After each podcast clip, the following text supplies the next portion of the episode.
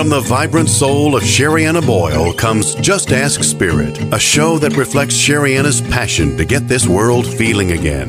Her belief, emotions are the gateway to the soul. Sherrianna and her guest lineup of authors, healers, educators, and visionaries cover a variety of topics related to mental health and spirituality. Each week, Sherrianna and her team of experts share remarkable insights about life, spirit, manifesting, and more.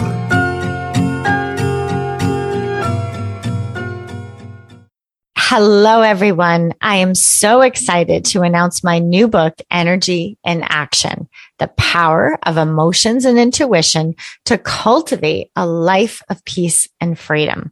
Inside, you're going to find thirteen spiritual laws and fifty-two high vibrational spiritual practices, all to help you manifest a life of peace, abundance, and true freedom. Head on over to sherianna boyle dot com and grab your copy today. Thoughts are like reading an old newspaper. It's old news that has been outdated.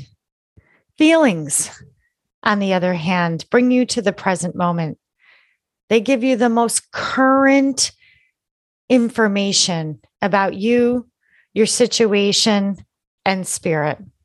Welcome to Just Ask Spirit. I'm Sherrianna Boyle. I'm your host. I'm so excited for you to be here. We have a great show. We're going to be talking about thoughts today. We're going to be talking about the way people manage their thoughts and their feelings. And I have a really, really special guest. And I know that you're going to enjoy this show. And I know that this show is going to be full of wisdom, wisdom for both you and your loved ones, so that we can begin to prosper, to grow, to heal, and to become our most authentic selves here on the planet. Thank you for listening. And my guest is here. Welcome, Annie Grace, to Just Ask Spirit. Thanks for having me. Uh, you're so welcome, and welcome everybody else to the show. I want to give you a very warm welcome to Just Ask Spirit. Again, I'm Sherrianna Boyle. I'm so happy that you're here. I want to remind everyone that this show is made possible by the Just Ask Spirit Marketplace. That's a place that you can visit and look at some of my guest books and their service there, services. There's discounts, there's product discounts. Uh, and really, it helps keep the show going. So I so appreciate that. If you can go visit the Just Ask Spirit Marketplace at sherianna boyle dot com. So today, I'm super excited. This Annie Grace, you're a busy woman. Yes. And so I just want to let the, not that we're not all busy, but you have quite, you've, you're doing quite a lot in your life. I want to just let the audience know um, a little bit about you. So Annie Grace, at twenty-six years old, everyone, was the youngest vice president in a multinational company's history. Her drinking career began in earnest by thirty-five. She was in a global C-level marketing role, responsible for twenty-eight countries. Drinking, we're talking about alcohol, close to two bottles of wine a night became a ritual. Annie Grace's professional success came at a personal price she no longer wanted to pay. She knew alcohol was no longer serving her, yet she didn't want to suffer through life in a daily battle for sobriety, feeling deprived and constantly trying to avoid the temptation. Annie Grace is the best-selling author, everyone, of a book called The uh, Alcohol Experiment. And you also have a book called This Naked Mind Control Alcohol, right, Annie? Is that correct? Exactly. Okay. Her website, if you want to check her out, is the this naked mind dot com.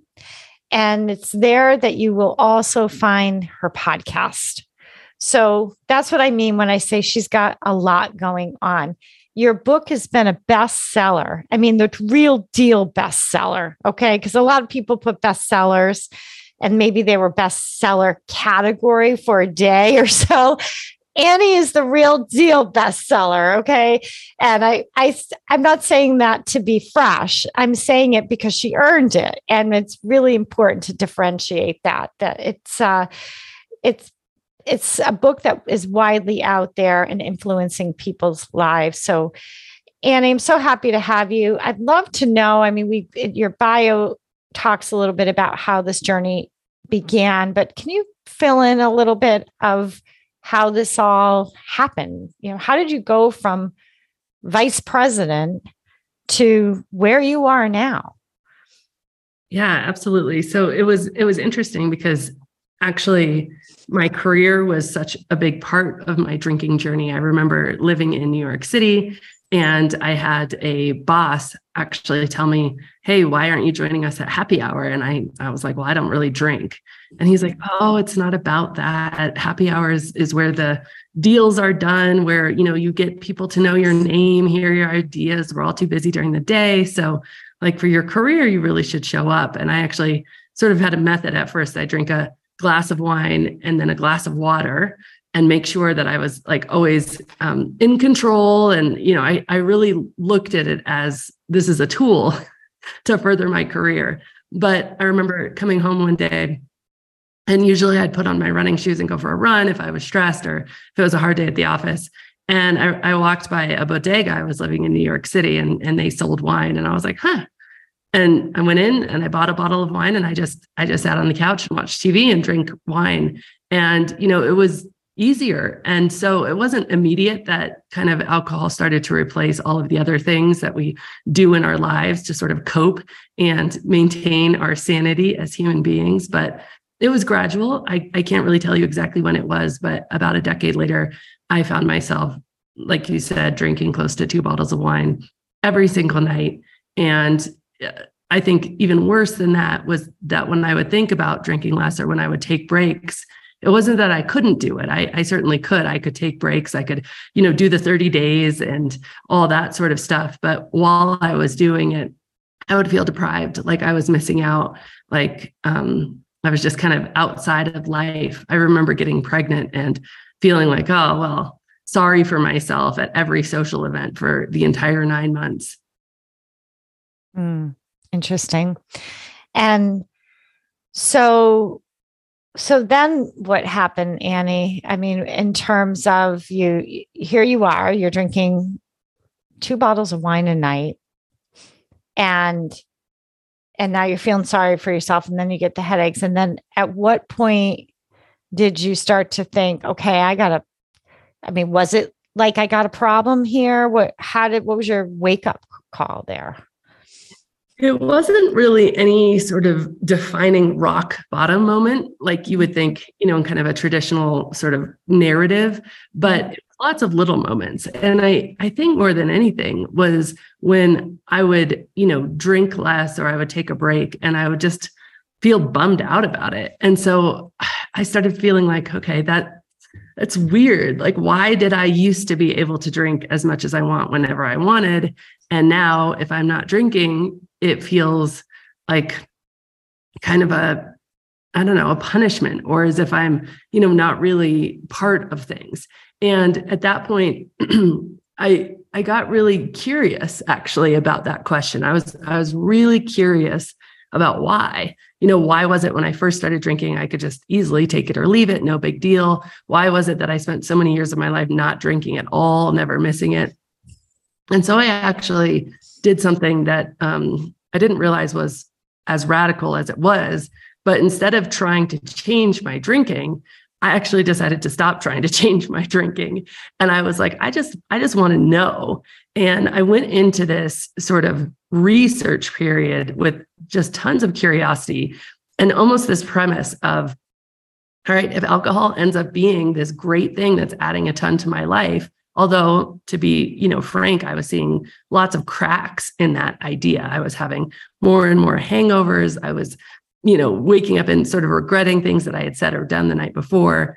And, but I, I was like, okay, if, if I find out that it is really like great, then, you know, I'll, I'll keep drinking it. And if I find out that, you know, maybe it, there's a problem, like it isn't as great as I thought. And so I actually just went and I made a list of every single reason that I drank. And these were reasons like I drink to relax, I drink to loosen up, I drink to be a better networker, I drink to be more present with my kids, I drink because it tastes good. And then I asked my friends for all of the reasons that they drank. And I just started, we live in this great day and age where anyone can just go pay fifty or a hundred dollars and download a scientific study off the internet. And I just started going through those reasons really methodically and looking at them one by one. And I remember it just being this almost like out of body experience in terms of how mind blowing I kept finding the information, because I kept having this, this weird sense of, wait, wait, if it, if it doesn't really relax you, why are we all doing it? If it, if it doesn't really bring more joy to your life, if it actually, the science says it actually numbs your brain's ability to feel pleasure, like, why are we doing it? If it actually numbs your taste buds, so you can't taste anything as well, why are we trying to ruin a, a steak dinner by pairing it with wine? And, and I, I'm sure I became somewhat intolerable for my friends to be around, because every other day I was like, did you guys know this? This is mind blowing. Did you know that? And I was just so caught up in this matrix of sorts of looking around and, and thinking, this, this makes no sense. I don't understand. And so I did start looking into the, why are we doing it? Why, you know, what is behind the marketing engine and the societal engine? Why is alcohol the only drug on earth you have to justify not taking?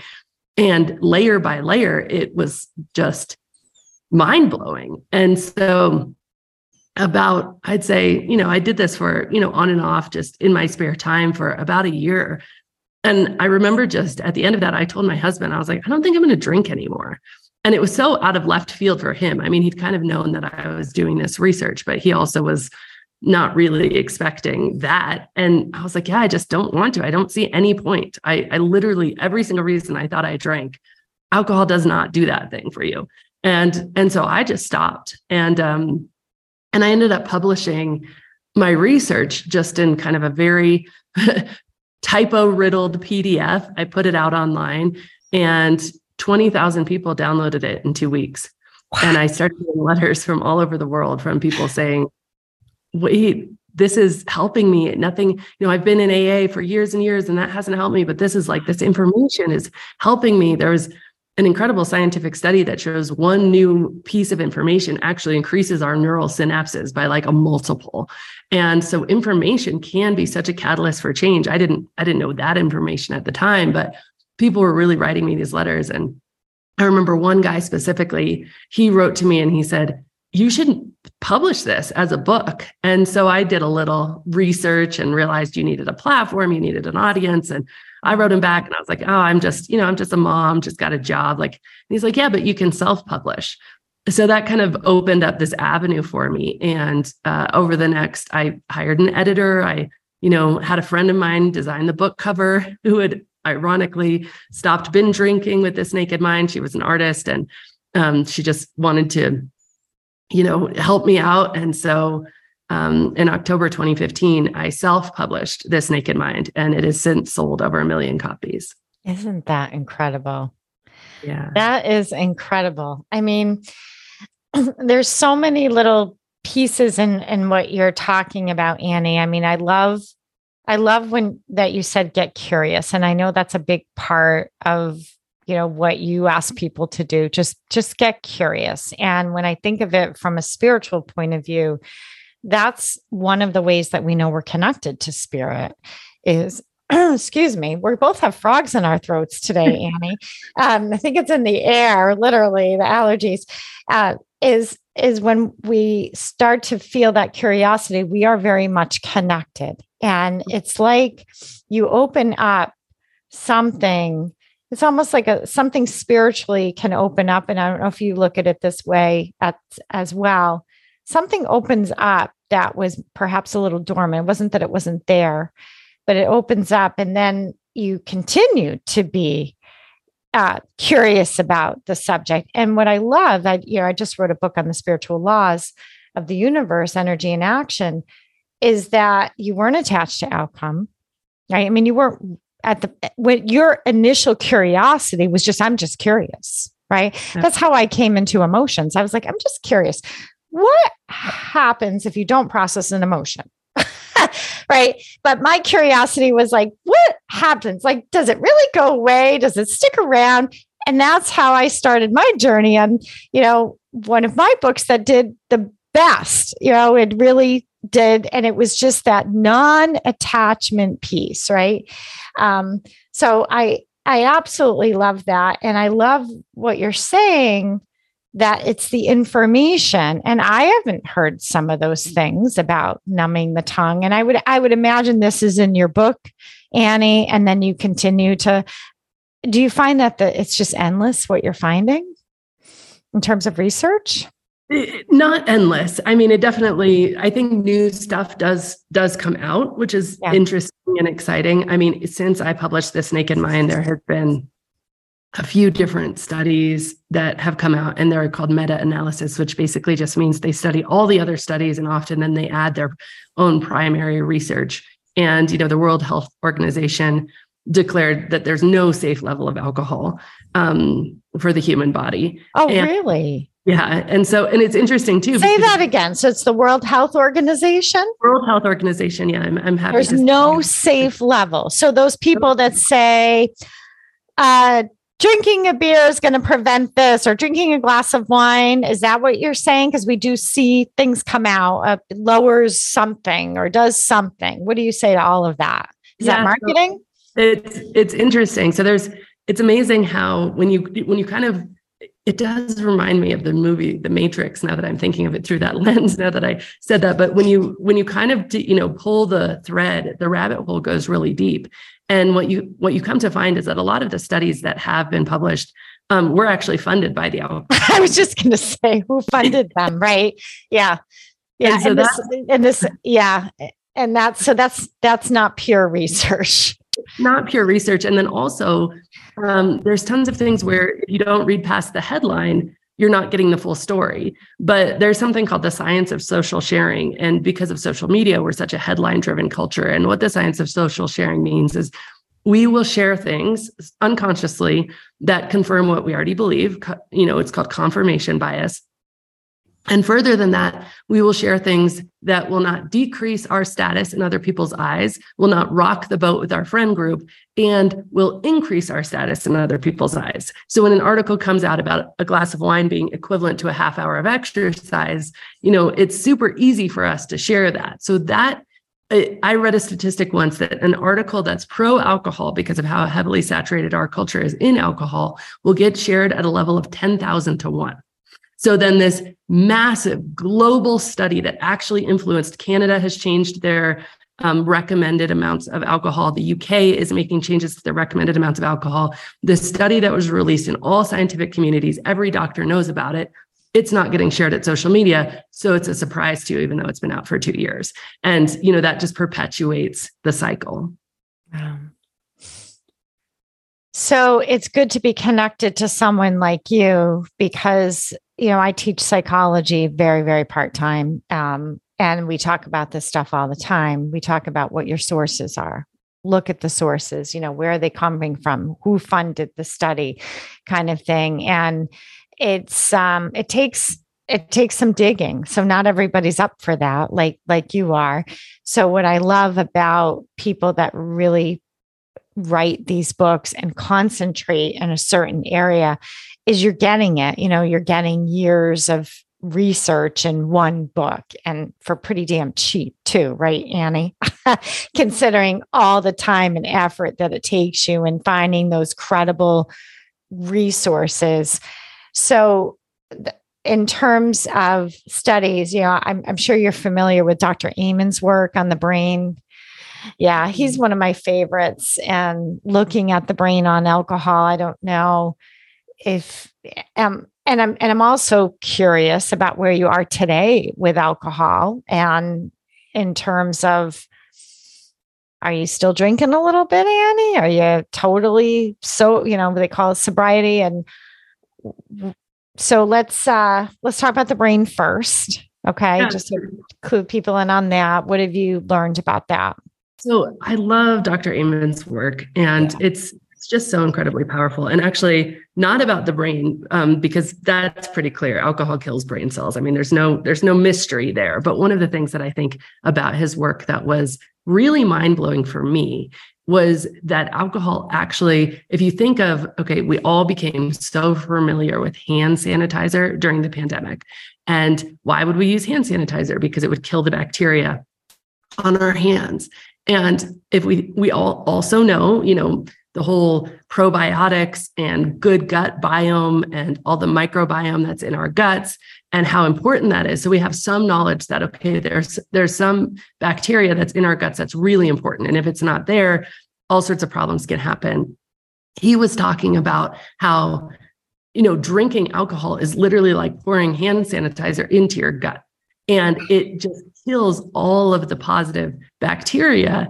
And then you're wondering why your immune system is not as good as it was, or you're wondering why, you know, you're gaining weight, or why you're, all of these things are happening, but you're disrupting your entire gut biome when you have just a single drink, because it's literally the alcohol is going in there. Because what is hand sanitizer made of? It's made up of alcohol. That's like, it's the same substance, which is also interesting because it's the same substance that's in ethanol, which is what goes into our gas tank. So when we look at it, really just like, what is the substance itself of alcohol? You know, obviously it's no surprise that it kills brain cells. I mean, that seems like so logical, but it also kills the good, um, the good gut biome and the health in inside of us. And it's just, it's just absolutely mind blowing how, how toxic the substance is. Even just a little bit would kill us. I mean, you don't consider that when we throw up from over drinking, we are saving our own lives.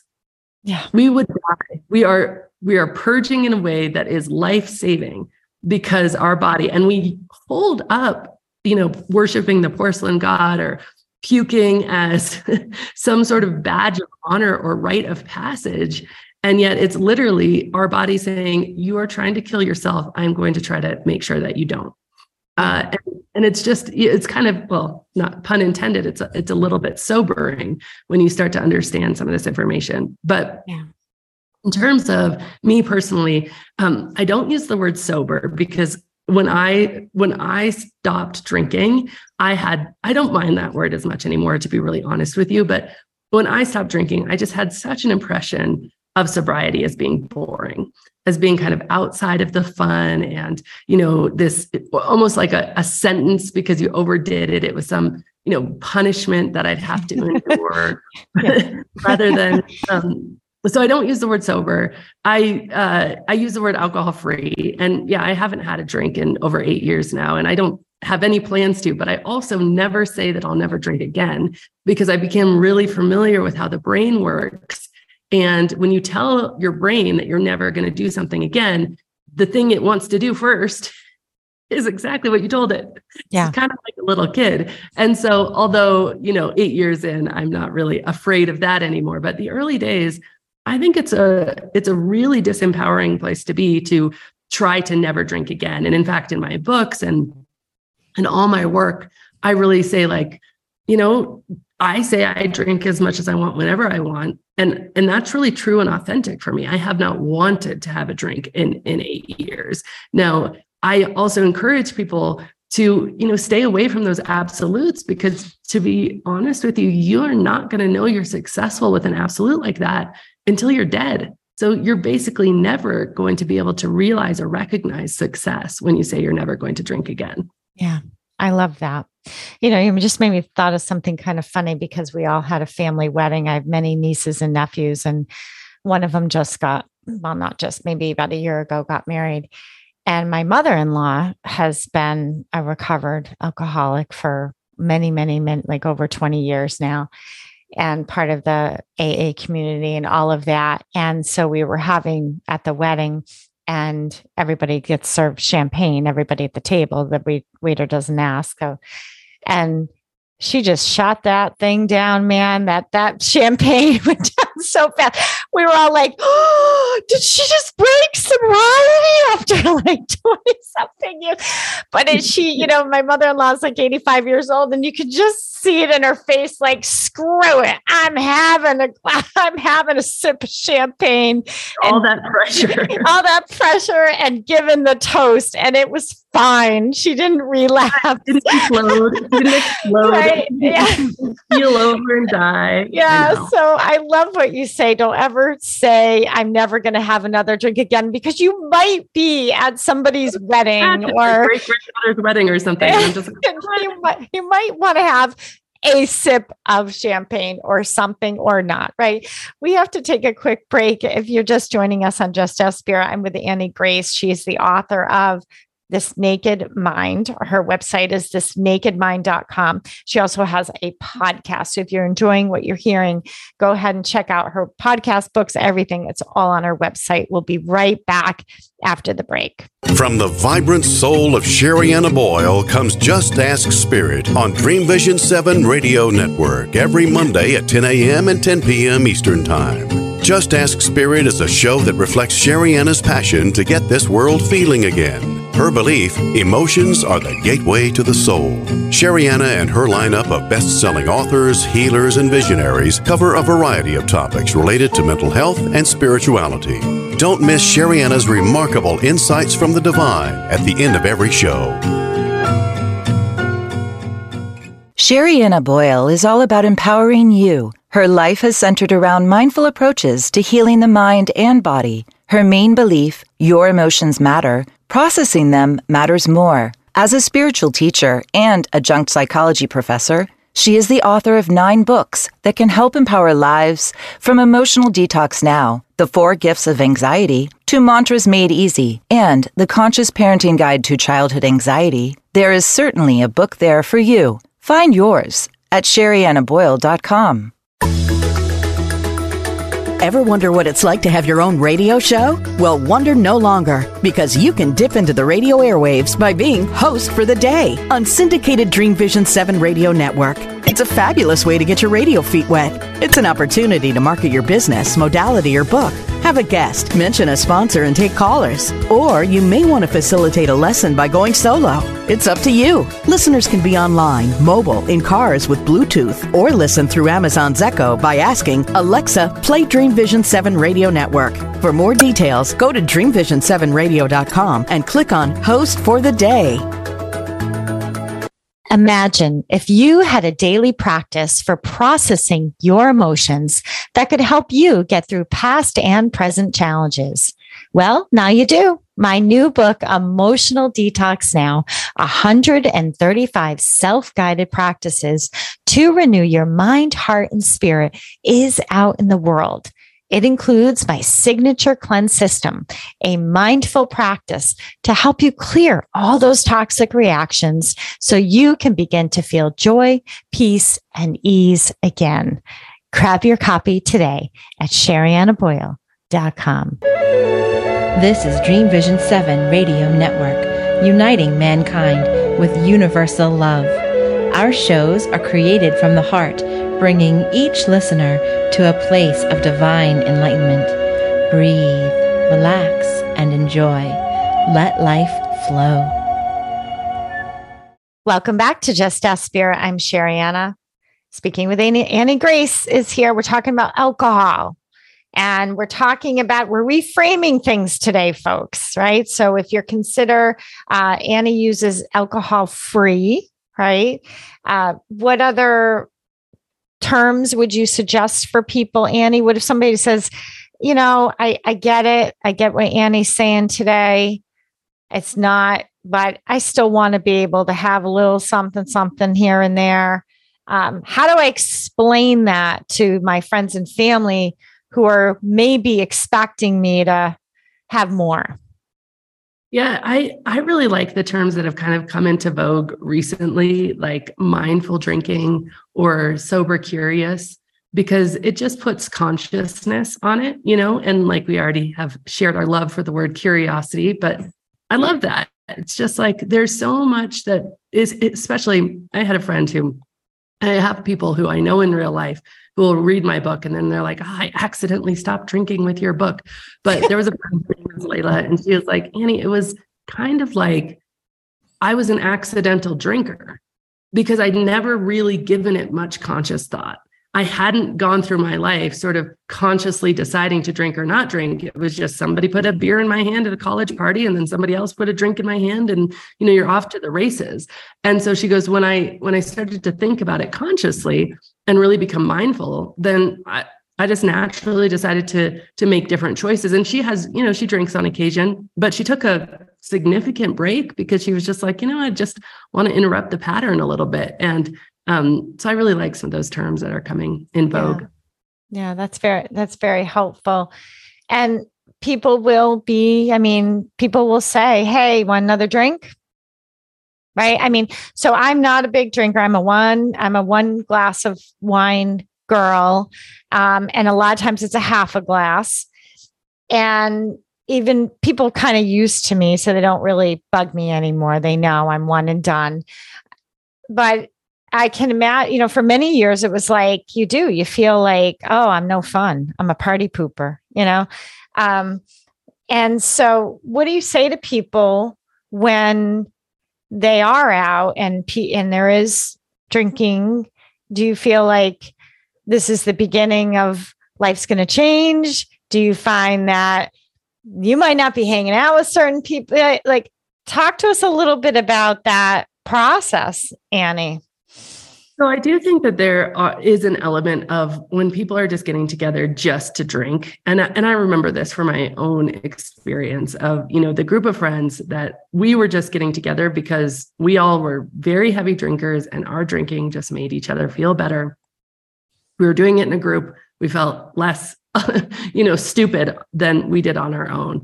And I certainly don't get like invited to those sort of situations anymore because yeah.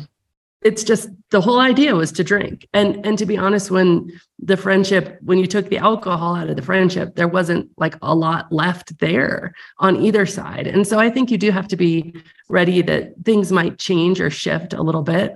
But I also think so much of it is, is what you make of it, right? So if you have somebody, like I remember I had a friend who got sober with A A, and she was coming right out of meetings, and it was basically like almost like a pity party in a way. Like she was so in pain with her own drinking that if we were drinking, it was kind of like, oh, are, are you going to be okay? Do you, do you need us to kind of not drink as much in front of you? And she'd be like, yeah, that would be great. And then we all felt like we were walking on eggshells and, you know, stuff like that.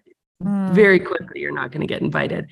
But I think yeah. if you just want to have your one drink, or you don't want to drink at all, and you just make the conversation really minimal, and, and then just show up as yourself. Um, I think that people are really, you know, much more willing than ever before to realize that this is kind of a thing. People are sort of doing this, just like they're eating keto, or, you know, they're becoming vegan, or whatever the case is. It, it's becoming more of a wellness conversation. And if you frame it like that yourself, like, no, I just, I just feel better. Another one of my tricks that I really like is to, when somebody asks you if you want to drink, the human mind just, you know, we just really dislike it. It, it feels separating. And so if you just say, yeah, I'd love, actually, can I get an iced tea? I need like a little bit of caffeine. Or yeah, I'd love some water because I just, I really need to get hydrated before the night gets started, you know, whatever it is. But just being able to say yes, but then asking specifically with a reason for something non-alcoholic almost always just stops the conversation yeah. in its tracks. Yeah, I agree. And, and so my little trick is I always bring what I like to, to both eat and drink as a, as a party gift. Right. Oh, I brought some fresh seltzers, and, you know, and if it's something I love, so I know I have something, or this salad, because I'm gluten-free. I'm like one of those people. So I, oh, I brought this gluten-free, blah, blah, blah. Right. And that way I know I'm all set. If, if there's nothing here for me, I'm all set. Talk to me about depression and alcohol. I know we're in a mental health crisis. I believe, you know, in terms of spirit, you know, just as spirit, it, this is, we're not just talking spirit, we're talking mental health. Because I do believe when you're disconnected from your higher self, from your greater potential, uh, that it can lead to mental health imbalances. Um, so talk to us about depression and alcohol. What did you learn? What have you learned? In my experience, like I was actually diagnosed um, at a clinic when I was nineteen years old with uh, severe depression and anxiety. And I had been on and off medications for a good twenty uh, plus years. I think it was closer to twenty-five years. And it was interesting because all the medications were contraindicated with alcohol. They all said, do not drink, but I went ahead and did it anyway. And alcohol became one of my forms, one of my ways of self-medicating. And it was fascinating because two things happened when I stopped drinking. First of all, I really, the clouds started to lift in a really tangible way. You know, um, alcohol is a lot like pouring gasoline on your anxiety. The response to alcohol in the body is to release cortisol, which is the stress hormone, and adrenaline, which is another like It's it's like one of the basis for anxiety. It is a fear response in a lot of cases. Yeah. And so I just started to physically feel better. And as a result of that, I worked with my doctor and I weaned myself over the next year off all of those medications. But what also started, as you've already alluded to, was this journey to get to actually know myself. And really it started by understanding how I was talking to myself inside my own mind. And it was a conversation, and it was an entry to a lifelong conversation of growth and healing internally that the door was shut front when I was still drinking. Because with the alcohol, there was no curiosity. With the alcohol, there was no, um, when I was drinking, there was no real need for me to even engage with that because I just, if I was in discomfort or if I was in pain, I just always had a way to quickly numb out. But once I stopped drinking, that whole entire door was opened. And of course, not in the most pleasant way at first. You really have to become present to who you are and what you're saying to yourself and how those certain things are going. But it became um, just one of the most life-affirming sort of journeys in my life. Mm. And Annie, this might be a bit of a curveball, so I understand if you need to take a breath and, and before I ask you this one, but how do you define spirit? Um, I love, I love this question. This is such a great question. So I think that spirit is really in the, uh, in the thought that I've been doing lately.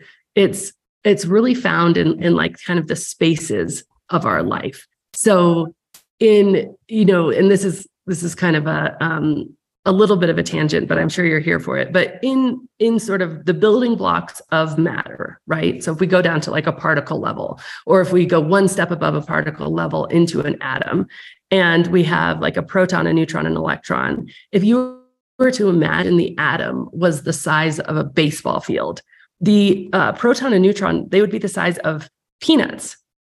And what is there? What is in all of that space? What is the essence that governs how the proton and neutron interact, how the electron orbits the two of them?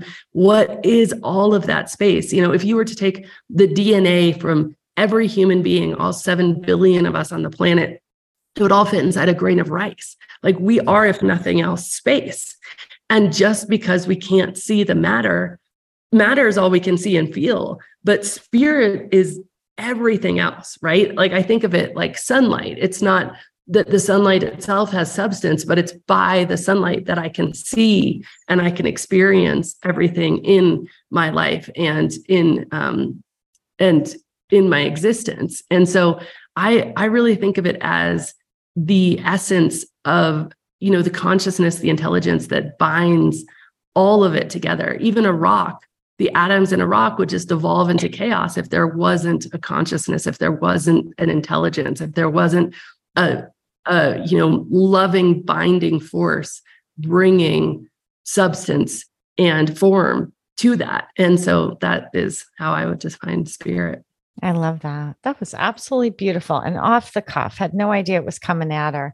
And do you feel it's that's what's going to bind us, that if we Are, are open and curious about even relinquishing the control that we imagine alcohol to be, right?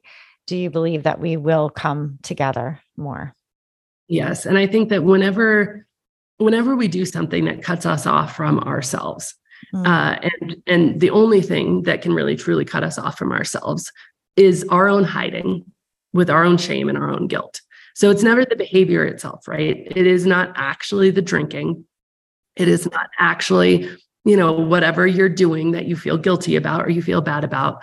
It is the guilt and the shame is where we cut off, where we hide, where we become separate, where we enter, you know, the illusion of duality. And in that, we feel so much pain that we end up self-medicating more. And if I had to sum up alcohol addiction, you know, it's, yes, of course, there's a physical aspect. Yes, of course, the brain neurochemically gets addicted. But once you're away from alcohol for even seventy-two hours, that's broken. It's so much of it is mental and emotional. And so much of it comes from, I believe, the pain that's caused with the fight that we have with ourselves when we are in the dialogue of, oh, I overdid it again. I can't believe it. What's wrong with me? How can you be so stupid? And then we experience that pain. We have trained ourselves that when we're in pain, what do we do? We reach for a drink. We do it habitually. We do it unconsciously. And then that perpetuates it. And we end up being in this very dark, very lonely, very painful place. And we think that it's our behavior that's going to get us out of it.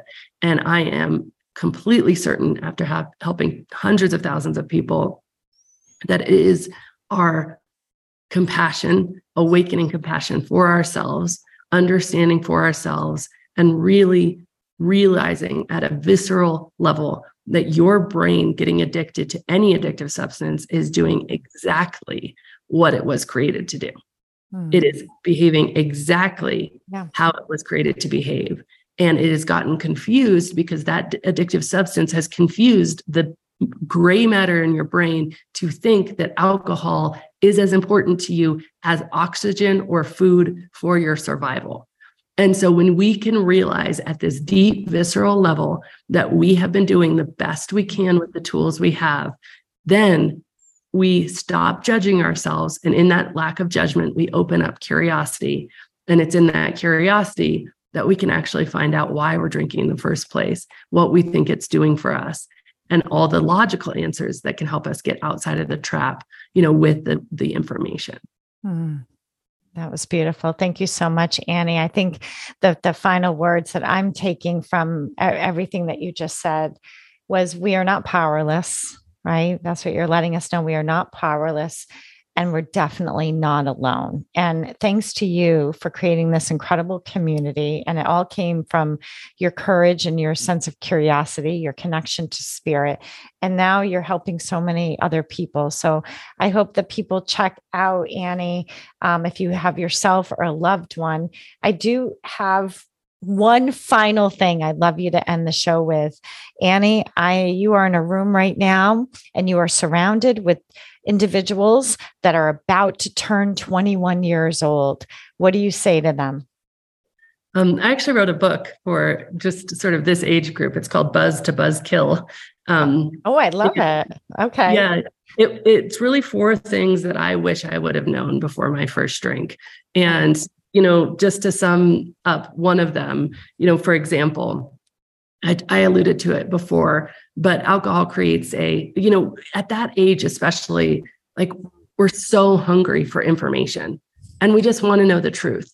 And I know if I look back at me at that age, if I would have known some of these truths, not somebody's opinion, not, you know, your, your mom's opinion who just says, don't drink, don't do drugs. Yes. Opinion that actually makes you want to do it more to see what the hype is all about. But just the facts, I would have been, I think I would have probably made different choices if I would have had more education. And so what I would offer is just education. You know, alcohol, instead of creating pleasure, it actually numbs your brain's pleasure circuit. Instead of relaxing you, it actually releases cortisol and adrenaline in the body. And instead of, you know, it becoming um, a friend and or a companion, even though it might feel like that, it actually creates a need for itself. And so, so much of the pleasure you think you're getting from alcohol is just it, you know, scratching the itch of relieving the constant withdrawal symptoms that your body is having just by having a single drink, your body will have withdrawal symptoms and you're scratching that itch. And so the pleasure is, is really so false. And I go into all the details of that in, in that book, but I would really give them, give, you know, give, give your twenty-one year olds a book, uh, this book. So From Buzz to Buzzkill. I love it. Thank you so much. Once again, Annie Grace, uh, website, this naked mind dot com. We're going to take our final break. I am coming back after the break with final thoughts and to wrap up the show. So please hang on. Come right back.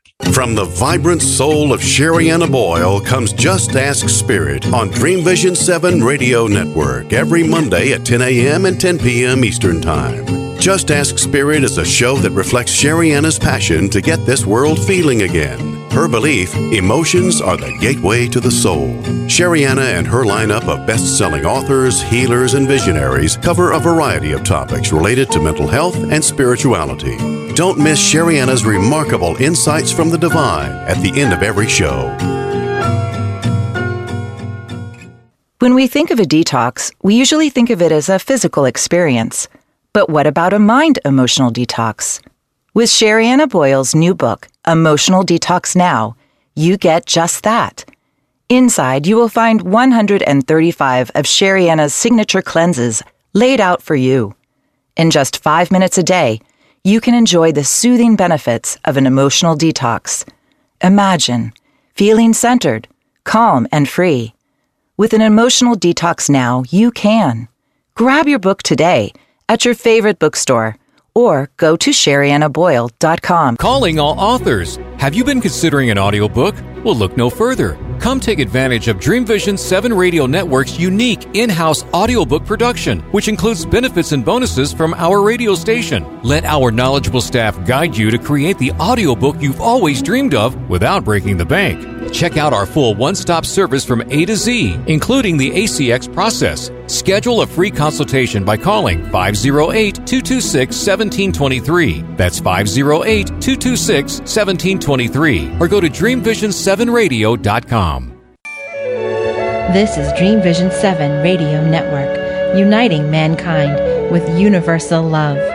Our shows are created from the heart, bringing each listener to a place of divine enlightenment. Breathe, relax, and enjoy. Let life flow. Welcome back to Just Ask Spirit. Thanks for returning to the show and listening to this episode. I think I thought that was absolutely brilliant. I really brilliant show, wonderful information. I'm sure you enjoyed it just as much as I did. I was thinking about what Annie said when she said, you're not going to be invited. I couldn't be more than the truth. I found over the years that I used to be invited to things. And sometimes I'm like, oh, well, we're not really included anymore. But that's probably, you know, my choices, right? As well as I, I don't choose to spend my time doing, partaking in a lot of, of drinking. So naturally, I'm not going to be invited to some things. And, and that's okay. Just that's okay. And it doesn't mean you're not still connected. That's not, doesn't mean you don't appreciate those people. You don't love them. You don't care about them. It's just, it will happen quite naturally. But I wanted to mention, if you're feeling that way, certainly Annie's community is a great place for you to feel like you have a place where you belong. And I do believe sense of belonging is essential to cultivating our sense of spiritual health. I also have a membership on sherianna boyle dot com. It's on Zoom. So we Zoom in every week where people connect, where we move and process emotions together. I guide people every week. And we, I basically connect with spirit and guide the group to whatever spirit feels. It's usually pretty on, at least they tell me. That's exactly what I needed. And the other thing is a spiritual retreat. So I will be at um, Omega in September, which is in Rhinebeck, New York. Never been. They tell me it's gorgeous. They tell me it's breathtaking gorgeous, especially in September. I will be at Kripalu, Kripalu Yoga and Health Center in June. So I have a June spiritual retreat and I have a September retreat. The June one is in Massachusetts in the Berkshires, and the one in Rhinebeck, New York at Omega is in September, but they're both on my website, sherrianna boyle dot com. I think it's a great place. I can't tell you how many people have started their spirit, like really, maybe they've dabbled, but really hunkered into their spiritual journey from a retreat. It's a great launching pad. It's a great reset. And it it's a place where nobody's drinking alcohol. Everybody's ex- expanding consciousness, having conscious, authentic conversations, and taking a break from the noise of the world. So I encourage you, if you're feeling like, ah, where do I begin with all of this information? Go to a retreat. It's only a weekend. And I would love to see you and meet you in person. So that's it for today. Remember, your emotions matter. Processing matters more. And also, your emotions are the gateway to the soul. Thank you for listening.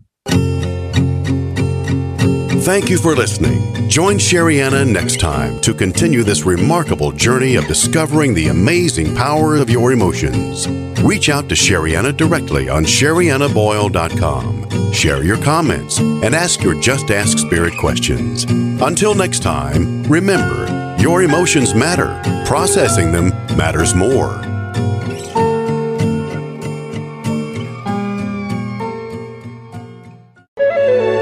This is Dream Vision seven Radio Network, uniting mankind with universal love. Our shows are created from the heart, bringing each listener to a place of divine enlightenment. Breathe, relax, and enjoy. Let life flow.